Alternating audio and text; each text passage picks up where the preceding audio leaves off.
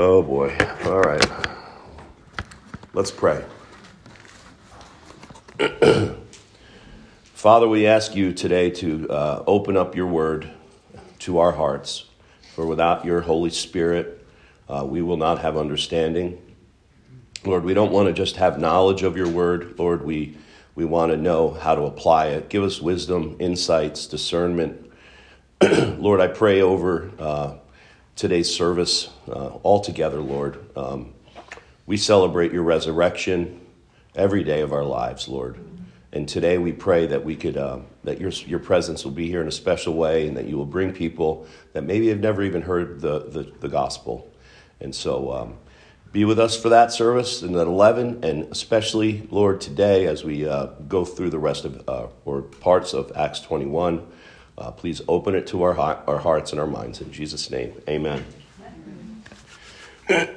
All right, so there's no map today because we're sort of going to hang a little bit um, in verses 9, maybe 9 through, through 14, possibly even go all the way to 26. If not, we'll take up to 26 next week. Because right um, in Acts 21, verses 15, when Paul's at Jerusalem, this uh, is somewhere between AD 57 and 59. So if you look at um, where we're at on this third missionary journey, we're, we're sort of in that, uh, you know, in that same category, but we don't really know how long Paul stayed in Jerusalem. but I think it's pretty much uh, a, a, a, pretty con- uh, con- continuous to what we've been uh, reading. So, where were we last week? Paul was traveling down, picture the map on there, you know, in your mind. He was traveling down the coast and he was going to Jerusalem, where many people have told him throughout his, his decision to leave there, even from when he was meeting with the elders at Ephesus, he knew that was the last time that they were probably going to see each other.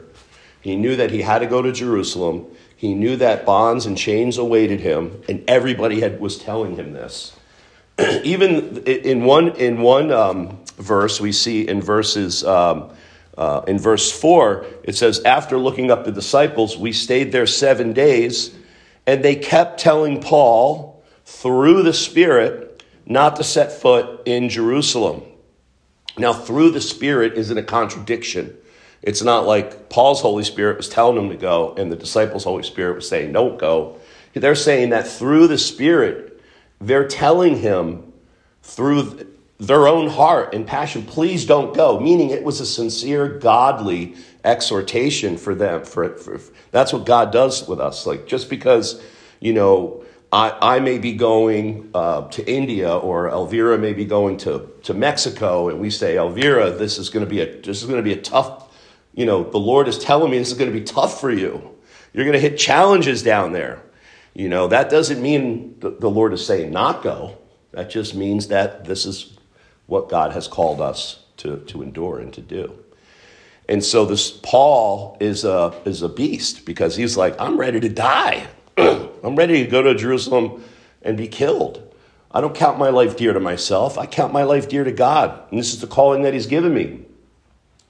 And I'm sure that Paul had a sense of, the, uh, of of, uh, of the importance and urgency of him to do it because Paul was caught in the middle of a, of a very big battle. We're going to see that uh, maybe today, maybe not, if not next week, where the Jews, when he goes to Jerusalem, um, you know, he's, uh, he's even in trouble with the Jews uh, with the Christian disciples in Jerusalem that are still practicing, you know, temple worship and they're still, you know, advocating the law and they're still advocating circumcision.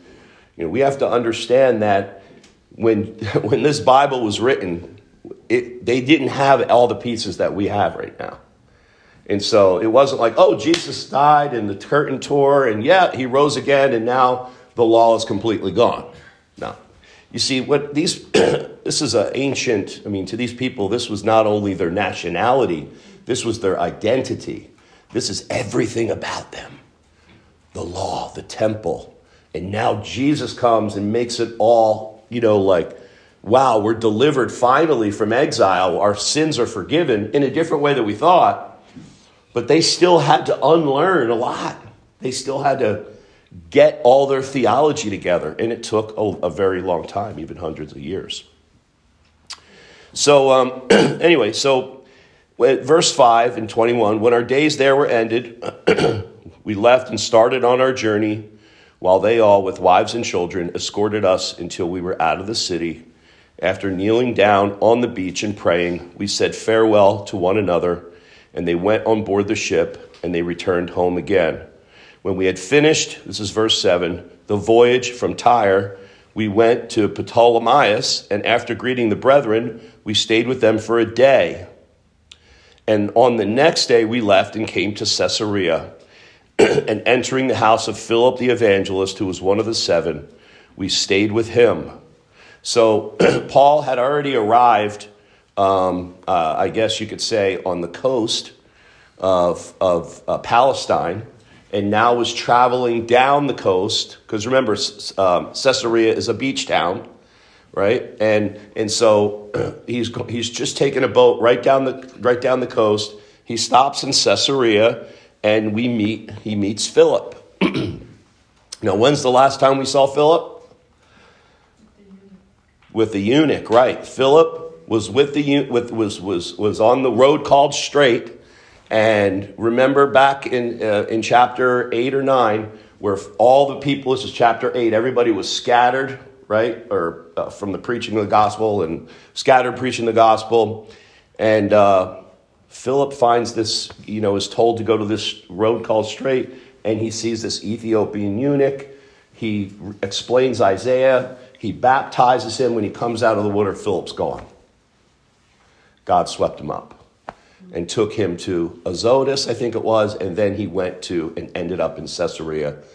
And this Caesarea is um, different than Caesarea Philippi. This is called Caesarea Maritima. This is the, the, the beach town. So I think it's kind of neat because Philip was an evangelist. What did we say an evangelist is? What's an evangelist? Someone that shares the gospel. What's that? and people believe. And sometimes, sometimes, they do. I think we separate a little bit of somebody with a gift of evangelism, like they're, like, like I don't know, for some reason, uh, the message goes clearer. Yeah. Maybe it's just sharing the passion, the gospel. Mm-hmm. Yeah, and in, in, uh, in Ephesians 4 9, we learn that the, the evangelist is not, even, is not just someone that really can do everything we just said but it's actually a gift from God to the church, um, along with prophets and, and pastors and teachers and apostles and evangelists. So they're a gift to the church to equip the saints for the work of the ministry. So, Philip, we see this really cool picture because we see Philip doing all the work of an evangelist, right? Preaching the gospel everywhere. Who, who remembers the first place that he went after he was scattered from uh, Stephen stoning? Does anyone remember? Samaria, right. He went to Samaria, you know, which was really controversial because the Jews didn't even consider them brothers, which they were. Jesus commanded them go to Jerusalem and Samaria, and Judea, and to the othermost parts. So we see Philip now going and just going into Samaria, preaching the gospel, people getting saved, people getting healed. Um, and then, of course, John and Peter followed them, followed after Philip, and went into Samaria and laid hands on people, and they received the baptism of the Holy Spirit, as we talked to there. But now Philip is, he's been here for a while. You know, he's been here for, I don't know, 14 years maybe. And now he's got four daughters, or maybe he had four daughters. Verse 9, it says, Now this man had four virgin daughters who were prophetesses. And so, or prophetess, how do I, how do you say this? Uh, what's the best way to say that? Female prophet. Female prophet. prophetesses. Prophet, it's, yeah, it's prophet, it's prophetesses. Now you add it. I, I, say it different every time, but you know what I mean. Prophetess? Yeah, prophetess, yeah. And you know what struck me? said one of the seven. Well, one of the seven that were chosen, remember um, in, in Acts 7, I believe it was, when some of the higher apostles were, uh, you know, they would say, We're called to teach the word of God, not to wait tables. So find men that are what? Full of faith, full of the Holy Spirit, with good reputation, and let's set them apart for the work of the ministry. So he was one of the seven that were chosen there to do that. So he was a deacon too. Yeah, he was a deacon. That's where we get the, the, the concept of deacon, that servanthood and ministering to the people, ministering to the poor, minister, because that's what was going on. There was the Hellenistic Jews and the regular Jews. And so, but this right here, I wanted to hang here for a little bit because this is really a controversial topic uh, females in ministry. And so, when we get to these things in Scripture, it's not it's a good time to discuss it and not skip over it because we don't want to just pick and choose and go over the difficult topics and say, oh, you know, this is just, I don't want to be controversial. I don't want to offend anyone and all this. So the Word of God is the Word of God, and we can try to do our best by trying to unpack this because it's a seemingly contra. What, what, what do you think the controversy is around this? This, uh, these daughters who were female prophets. What's the controversy there? What do you think, Rebecca? Ah, well, you're not. You're not any. Just because you're on vacation, it doesn't mean I'm not going to pick on you. Come on. You have anything for me? Give me some wisdom. I don't know if I have any wisdom. You you have plenty of wisdom. What do you think the controversy is with a female prophetess? Well, I don't know. The- The first that comes to me is that, um, uh, that women shouldn't lead in the church because uh, a woman was, de- Eve was deceived Mm-hmm. and.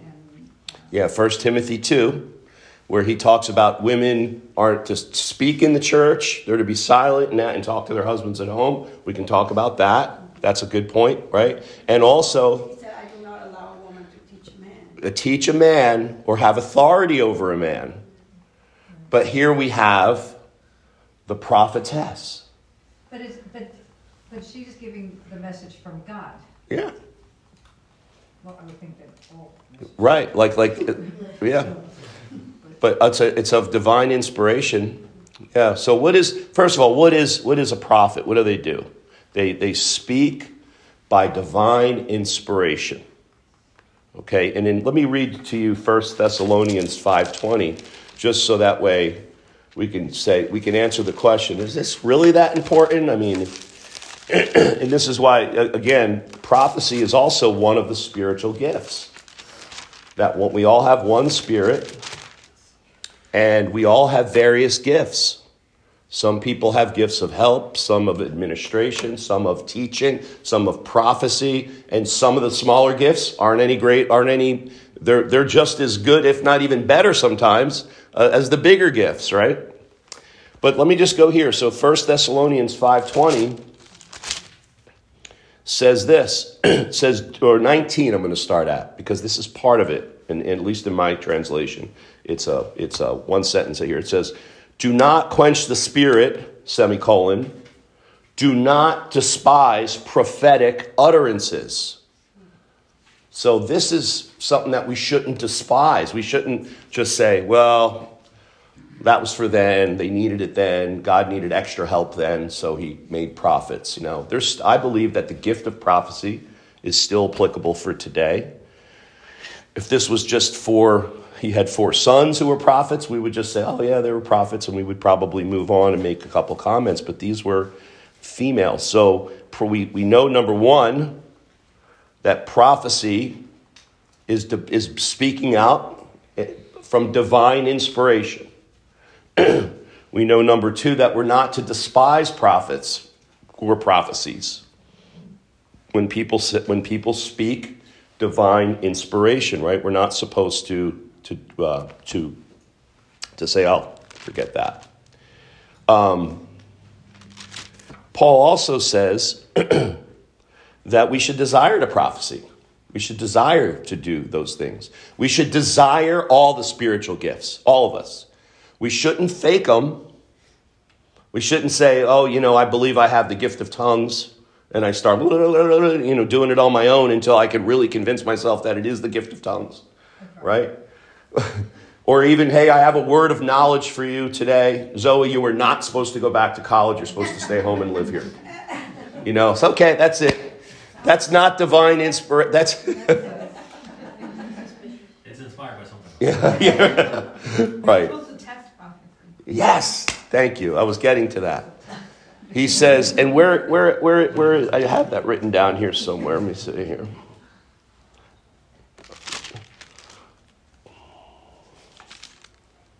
Well, and, and we know the commandment that if someone claims to be a prophet, and then they say something's gonna happen and it doesn't happen, it proves that they're not a prophet, and the penalty for that is death.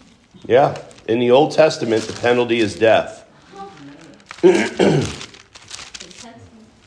So God can give the gift of prophecy, right? In Hebrews 1, it says that what? In the former times, he spoke to us through the prophets, but now in the present time, he speaks to us through his son.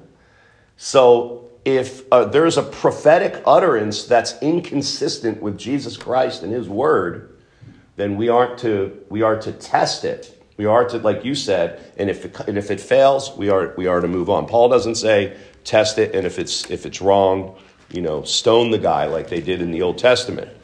You know, but it's the Old Testament principle is certainly uh, certainly there, and I think it is in 1 Thessalonians five twenty. I think, or it's five twenty one, maybe, maybe as he says it right after. But test them all. Yeah. according to what is good. Twenty-one. Yeah, sorry I didn't keep going. Do not quench the spirit. Do not despise prophetic utterances, but examine everything carefully. Hold fast to that which is good. Abstain from every form of evil. If somebody comes to you and says, and don't worry, we're going to get to the female problem here um, prophecy, female prophecy problem. But I, I want to I wanna lay down, yeah, I want to, there's, she's counting the females if there's, in case there's a fight. We're done, guys. Jerry and I will be right out the back. Yeah. Are you Right out the kidding? With all these Spanish women in here, I'm not fighting. Get stabbed. I'm just kidding. Joke, bad taste, bad joke. All right. So, so we're to test it. You know, we're to test it. And so I had a guy come up to me one time on the beach, uh, the boardwalk, and he he grabbed my arm as I was preaching, and he said, "I said, what are you doing?" He goes, uh, "I have the gift of prophecy." He goes, "You need to check out that arm." I said, check out the arm. He goes, yeah, there's something bad in there. And so I did I run to the hospital and say, you know, there's something going? No, I tested that. I said, well, let me examine this. Let me see. I don't have any pain. I haven't had any red flags. And apparently it was nothing, you know. And there could be other things too about calling. Yeah. Um, I was taught that the gift of prophecy was a foundational gift of, given to the church. Yeah. And so that now that's not really a Yeah. thing Right. for someone to come and uh, speak a word and all that stuff. Yeah. It's not, because now we have, it's through the Son and then, and we have scripture for Yeah. it. So there would be no new revelation. The Lord Yeah. giving to some person to speak something new. Yeah. So. But you the- the- These you mentioned revelation. Right, so, Yeah. but then I also, so that aside, and then I, I know, I, I remember being taught too that now when it's listed prophecy, it's also preaching the word. This, this is not a new word. Right. Is that, Yeah, exactly. Yeah. And so you Not- Not a word would be added. right, like Right. the, the prophecy is this, preaching this. Yeah. Preaching something new, something newly revealed. Right. So so so from the pulpit, a preacher can be exercising many different gifts of the Spirit during his gift through the gift of teaching. He could be uttering things that are prophetic to the people of God. Uh, it could be um, uh, things that I mean, you've I've heard it so many times where preachers say. Well, I went up there to talk about this, and God had me talk about something totally different. Spurgeon was like that. He wouldn't go up to the pulpit unless he knew God said to preach. And sometimes he went up there with nothing in the last minute and just said, Let's pray, because I don't have anything that God gave me. You know? So, yeah.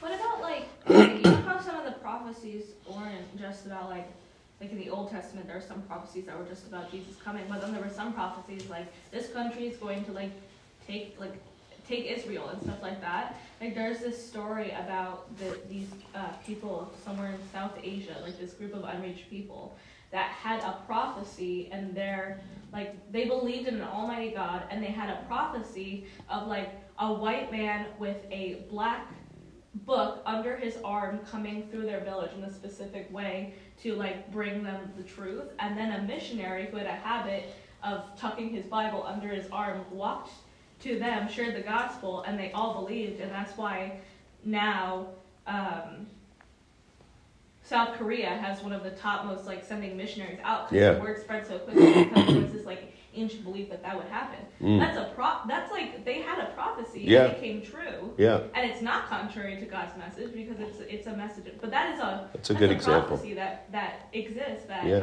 not from the Bible, but it happened, right? So like, for prophecy must still happen. Yeah. right? Well, again, there's yes, I believe it does. But Claudia was saying before was saying that there is a te- there is a uh, uh, there's two couple different camps on this. There are as there is a camp which is very much um, uh, evident in the Reformed churches, especially the Presbyterian churches, that the gifts the the extraordinary gifts of the Spirit have ceased, and I the, the, what they say and the base their proof text for that is 1 Corinthians 13 towards the end of 13 where see now we prophesy in part now we do this in part I, I don't know it by heart and so he said but um, we're, we're going to end when you know once let me just read it and stop guessing Ugh. but that's a I wish I could get through my Bible faster here I don't like breaks I like to never stop talking. Okay, so it says, For we know in part and we prophesy in part, but when the perfect comes, the partial will be done away with. And so the, that proof text is, is that the perfect is the word of God. So that has now come, it is now complete, the canon is shut. So we no longer need this, the extraordinary spiritual gifts. But that to me does, is, doesn't work for many different reasons. And especially when we have scriptures that are telling us uh, in the New Testament to, to not to despise it. I think we've mistreated the spiritual gifts um, in, in the church in, in a lot of different ways, especially with since te- television, because now we see all this garbage about prop, people are saying they're prophets, they're apostles, and they're, you know, saying all types of stuff that's wacky. And um, but if I said to you, Izzy, um, you know, you know, I believe the Lord is telling me that you're going to be a missionary, a medical missionary in Africa, right? That could be a biblical prop. That could that's biblically based, Yeah. right? And that could come true if the Lord put that on my heart strong enough to say it. Mm-hmm. But what, what I find in the, especially in some of the more charis, you know, charismania churches, I don't want to knock the charismatic churches, but the charismania churches, it's every, everybody's giving prophecy to everybody. Oh, the Lord just gave me a word, you know. You shouldn't do this. You shouldn't do that. You shouldn't be drinking coffee. You know, you're, you know, this, and, you know, all these different things. And there's word of knowledge and all these things going all over the place. Have you really tested that word? I'm not going to go up to somebody and say, I have a word from God unless God How come God hasn't said it to me? you're right. Yes. Well, that's why I tell people. I say, well, look, I love that what you said. Let's hope God says it to me, because He could easily communicate it to anyone, right? So, um, so, so yes. so the basic foundation so far that we laid is that we're going to, you know, whether you agree that the supernatural gifts still exist or not. Well, for this sake, for today, we're just going to say, okay, there's, there's prophecy here in the New Testament. But what I want to talk about is the controversy, for lack of a better way to say it, the, the apparent contradiction with 1 Timothy and, and Titus, where we, we are specifically told that men and men alone should preach the word of God, for a lack of a better way to say it. And Paul also ties it in to 1 Timothy 2, which, uh, Miss Pat brought up. And I'll read the scripture for you. says, likewise, again, he's giving, this is a pastoral epistle. Okay, there's lots of cultural context here that we don't know about. okay? But we see, we can't just say everything's cultural and it doesn't apply to us, right? We have to look for the common thread. This is why systematic theology is so good to study, to see the common thread of everywhere in the Bible where we see this principle of man having authority over a woman as it relates to uh, preaching, teaching, and obviously as it relates to the, co- to the covenant of marriage. And I say that with you guys. I don't. I, you know that I'm saying that in a way where I'm not meaning a, a, a hard hand authority over it, right? If I was preaching from the pulpit, I may go off a little bit more. But you guys understand this. We're talking about a godly authority. We're talking about a submissive authority. We're talking about a laying down our life authority. Yes, Izzy. I just I was about to ask about like marriage because I don't know. It was just interesting to me that it said virgin daughters. Yeah. Like that's mentioned just to say like they're not married. Right. Like, Yeah, right. Like they're just they're It's not sexual at all. Yeah. It- like Technically, it's not a sexual contact. Yeah. Like like if they're unmarried, they're probably still living in their father's Yeah. house. Like could that be part of it? Like would it be more controversial if they had like husbands and they were like almost speaking o- over Hmm. them, or does it not really matter because they're That's a good question. in someone else's house? I don't know. I Yeah, I mean it. Well, again, if we take that with you know the with the pastoral epistle of of a woman saying a woman must quietly receive instruction and with entire submissiveness and all this stuff that man must not have authority. This is in the context of the of the gathering of the church on Sundays. Where we're at now in Acts, this is not a this is not a, a you know a church doctrine that we're talking about these daughters are just prophets, you know. So, but I think what you just said fits. So let, let me explain. so, but I do not, this is verse 12, 1 Timothy 2. I do not allow a woman to teach or exercise authority over a man, but to remain quiet. Now, this is, a, this is another, uh, you know, weird, uh, controversial thing. The way that the synagogues used to work is that men would sit on one side, women would sit on the other side. And it would be somebody would come up, read from the scrolls, and they would start to teach and they would exhort people or whatever. But any of the men at any time were able to stop, interrupt, stand up, say something, okay? And some commentators say that the women would start to do this as well but talking to their husbands from across the room, across the aisle, whatever it is, and it became uh, disorderly. And so Paul is saying, look, that shouldn't happen. And then he gets theological here, and he says, let me just put this. Here. I don't want to lose myself. he says, uh, for it was Adam who was created first, then and then Eve. See, this to me is the most important text of the whole entire the whole entire argument. It was not Adam who was deceived, but the woman was deceived. See, who got the commandment? Adam. The woman wasn't there when God said, "Don't eat from any of, don't you can eat from any of the trees besides that one." So the man was responsible. The man made in the image of God was responsible for that. But she was deceived, and the woman being deceived fell into transgression. He's not poking at women here. He's not saying they were, you know, we're still mad at them, so we don't want them teaching. you know, that's not that's not what he's saying. This again, we have to look throughout all of Scripture and see that common thread. And I believe it's anchored in the fact that man is created in the image of God. Who is the image of God? Who's the perfect image of God? Jesus. So you have the perfect image of God, Jesus Christ, and now in the New Testament, to model that, to reflect that out, rooted in the fact that Adam was created first in God's image. That's the reason why, because as an expression of God's character, as an expression of who he is, out of his mouth is the word of God. Jesus is what? The word made flesh. So, this is why I believe this isn't an arbitrary thing against man or woman or anything. This is staying consistent with all of Scripture, where Jesus is the Word of God. Now, when somebody stands up here, like this, I'm getting up and. They're rep- I'm representing Christ at this pulpit. Not because I'm holy or I'm good or I'm anything else, but I am speaking the Word of God up here. At least that's what I should be doing. And the idea is that on Sunday during corporate worship, this is happening all over the world.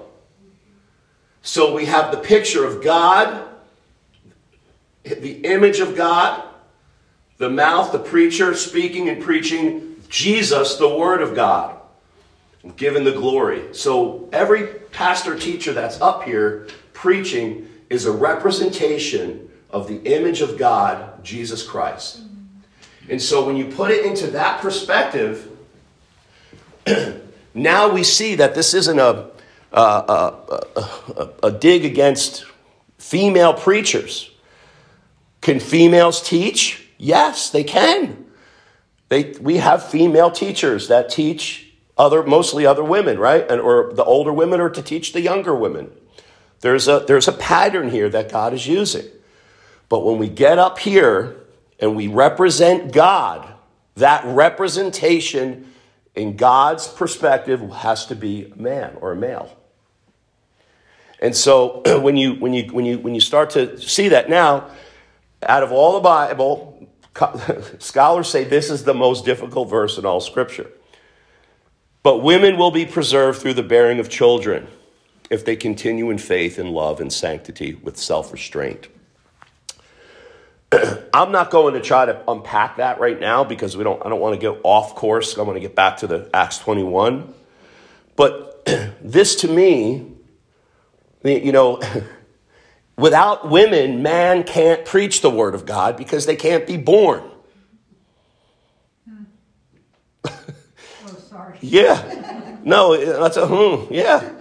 Seriously here. So women are preserved. They were deceived. They're preserved as a part of the picture. So no man, husband, or pastor, teacher, male has anything to brag about over a woman. That's that's it's right. I wouldn't be here without mama, right? God's plan is perfect. And we know that man and woman coming together is a picture of Christ and the church. Okay, just imagine the bride of Christ saying, No, I want to be Christ. I, I want to be, I want to be Jesus. We don't do that. We go, Thank you, Lord, for, for who you are and loving me and saving me, and I give my life to you. And but Jesus first said, Nope, I give my life for you.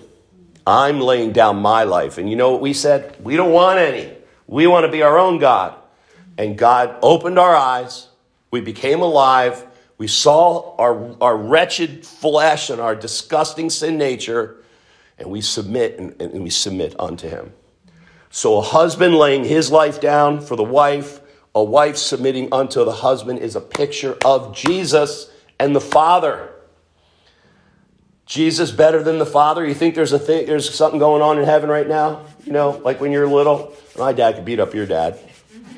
No, my dad will beat up your dad. You think that's going on in heaven with the angels? I think Jesus can take the Father. I don't know. He could take him out in a second. No, the Father's stronger than. No, they're one. We have one God, Father, Son, and Holy Spirit. One marriage. Okay? And one body.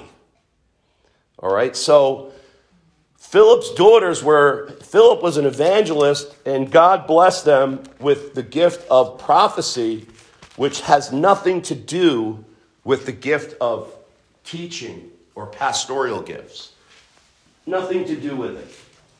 These are different gifts. Parts of my Bible falling apart here.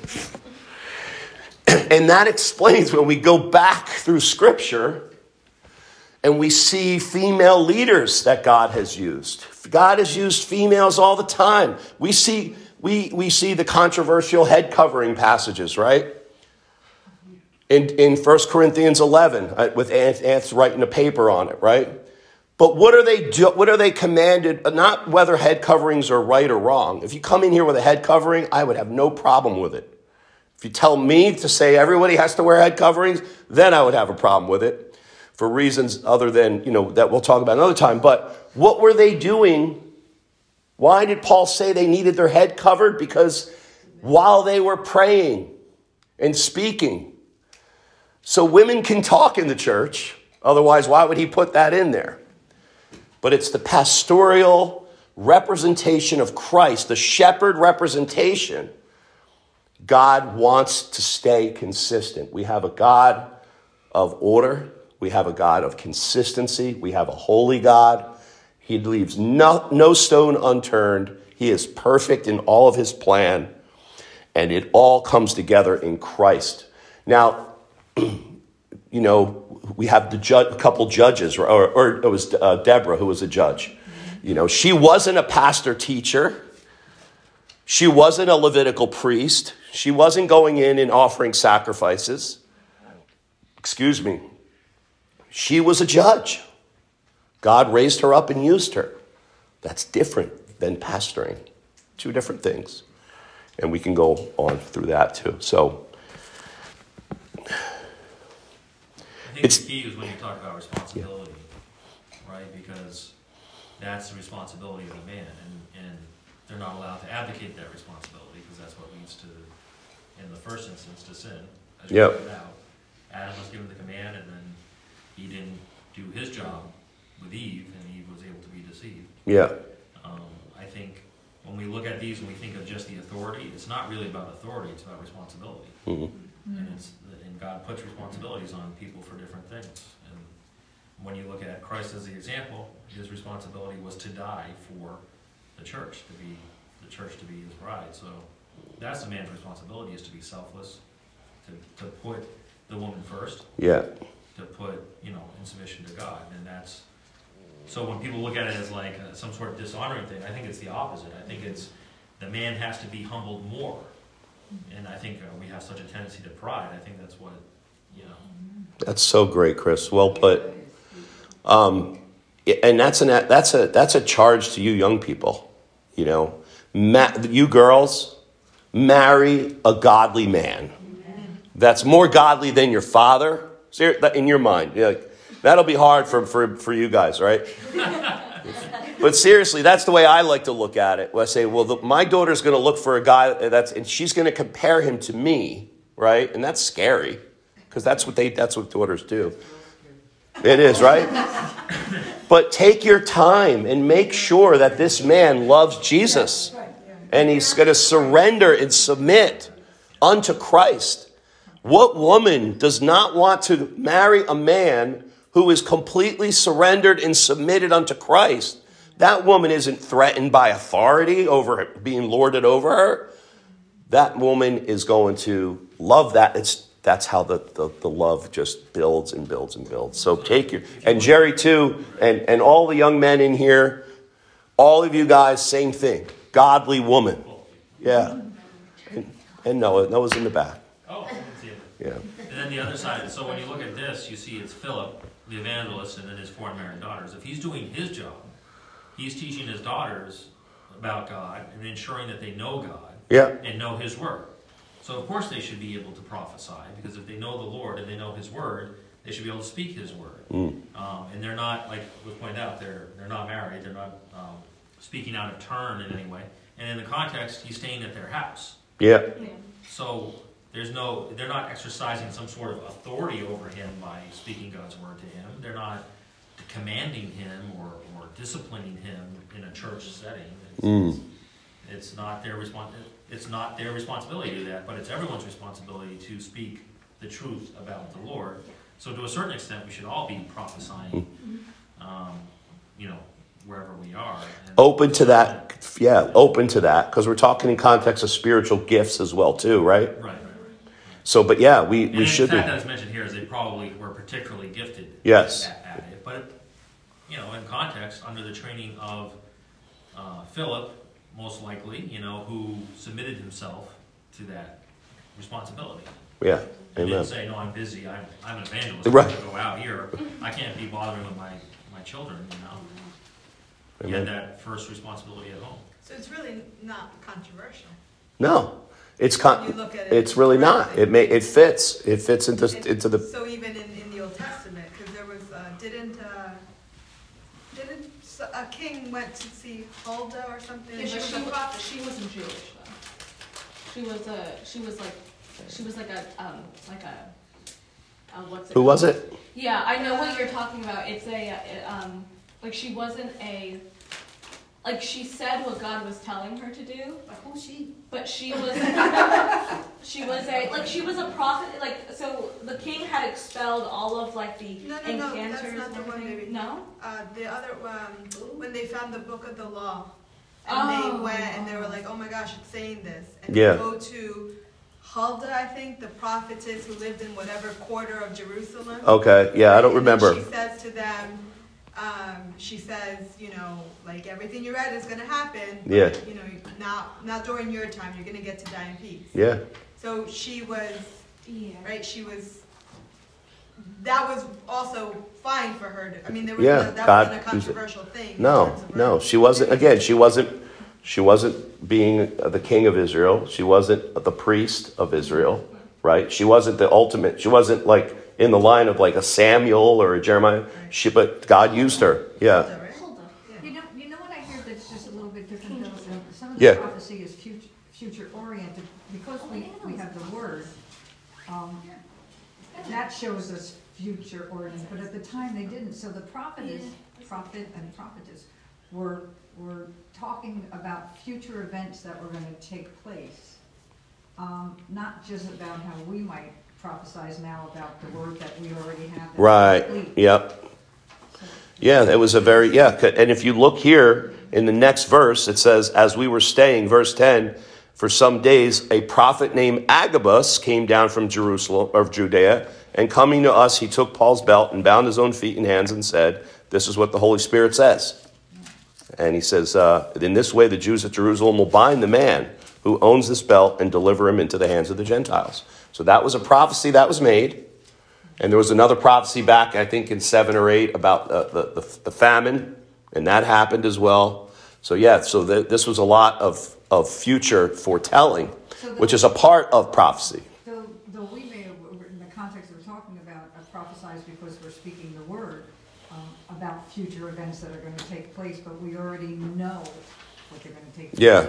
They may not have known Right. these things are going. to Yeah, they, yeah, from the scripture, they, you know, in this, especially in the New Testament. What was your question, Nat? You said you had a question? Me? Yeah, you said I have a question. You didn't say that? Oh, I must have, I must have misinterpreted. I have a hard time hearing.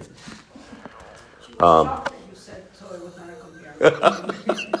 Sure. Is it controversial because there are some churches that use this to justify female pastors? Yeah, there are. Yeah, I yeah. This this is this is part of the support of it. You know the Yeah. uh, that I've seen. But in, when you look when you look at the order of creation and the original authority of Adam from the first book of the Bible, okay, it stays consistent throughout all of Scripture, um, and it's it's uh, it's a neat study. You know, I don't. Th- I'm not saying you know we've covered all of it, and uh, you know, it's this isn't the time to debate about it. Um, but I would say study it on your own. You know, and uh, I would be open to questions if you guys wanted to bring them back next week because we're gonna we're gonna close now. Um, yeah. So let me just uh, end with this with uh, verse 12. I'll read the, I'll read up to 14. When we had heard this, we, as well as the local residents, began begging him, Paul, not to go to Jerusalem. Then Paul answered, What are you doing? Weeping and breaking my heart. For I am ready not only to be bound, but even to die at Jerusalem for the name of the Lord Jesus. And, see, and since he would not be persuaded, he, we fell silent, remarking, The will of the Lord be done. You know? And so, Paul, that's a very dangerous, dangerous man that realizes that the power of death and the fear of death has no effect on him. He's, he, he is, you know, that's, those were the worst, like the Moro warriors. I don't know if you ever heard of the Moro warriors back in the Spanish uh, um, uh, Filipino War. And they would literally wrap themselves up in uh, leather. And they would, they would take drugs and all this other stuff. And they would get, and then they would go with their samurai swords and they would just charge into battle. And they would get shot and they would get all these things happen and nothing they, they would keep running after these people and they would swing their swords with bullets in them and they would t- they would take out a lot of the until the colt 45 came around now that's why they invented the colt 45 because these they were charging in and you shoot a colt 45 that person will fly back 10 feet and so that's like paul's mentality was like i know where i'm going these were suicide. They're like suicide bombers, right? They have no fear. I don't care about death. I'll die for the name of the Lord Jesus. I'm not afraid. I'll pass through it. We're going to pass, we're going to, we may be in pain here, but when we enter into the, to death, when we cross that border, we'll talk about this today too a little bit. There's not going to be, there's going to be joy, peace, and there's going to be an overwhelming sense of this is me. This is where I'm at. I'm within the hands of my Father, of my Creator. And Paul knew, hey, let the, let the Lord's will be done. I want to stay with you longer. I want to be with the Lord. But either way, I am just content. I am happy. So, yeah. Yeah. He was able to come to that moment because he had been building up for all his life relationship with the Lord. He's not, we, we are not going to get up one day and say, oh, I don't care, I will live for the Lord today. No, because we have been building up a life that is living for me. Yeah. So it's very hard to give it up. But Paul was the one who could say, I consider all things garbage. Yeah. For the knowledge and surpassing knowledge of Christ. So he, his uh, love for the Lord was such Mm. that really everything else in comparison was garbage. Yeah. And that's, I mean, it, for us, it's so different. I mean, we, our time is so precious, Mm. or whatever. And you know, it, it's so hard because uh, I think it's, it's an ongoing, that's why, that's why we developed a love for the Lord in, in studying the Word, and Yeah. in testing the faith, and in, in living through the things that He calls us to live instead of running away, and all those things, you know, they just build up that character of Christ that allows you, Yeah. when the time comes, to say, I'm ready. Yeah. You know, it's. Like Richard Wurmbrand, right? Like he was I just, know, he was just, yeah, he endured. I mean, if you see somebody being tortured like that, would I say, oh, me next? No, Mhm. I mean, I'm not afraid of, Yeah. I'm not afraid of pain. mm, But, but if, I pray that I would develop such love that if, if that's what God Mm. has called me to do, I would do it We faithfully. couldn't do it with him. But, but he, but Paul's statement imitates what Christ said, not my will, but thy will be done. And that's, I think that's what hits me, it said, the will of the Father. yeah. So that's, that's the focus, you know, um, I'm gonna focus on God's will, just like Christ did. Yeah. Amen. Amen. Anyone else? All right. Would you like to pray for us? Thanks, Chris. Heavenly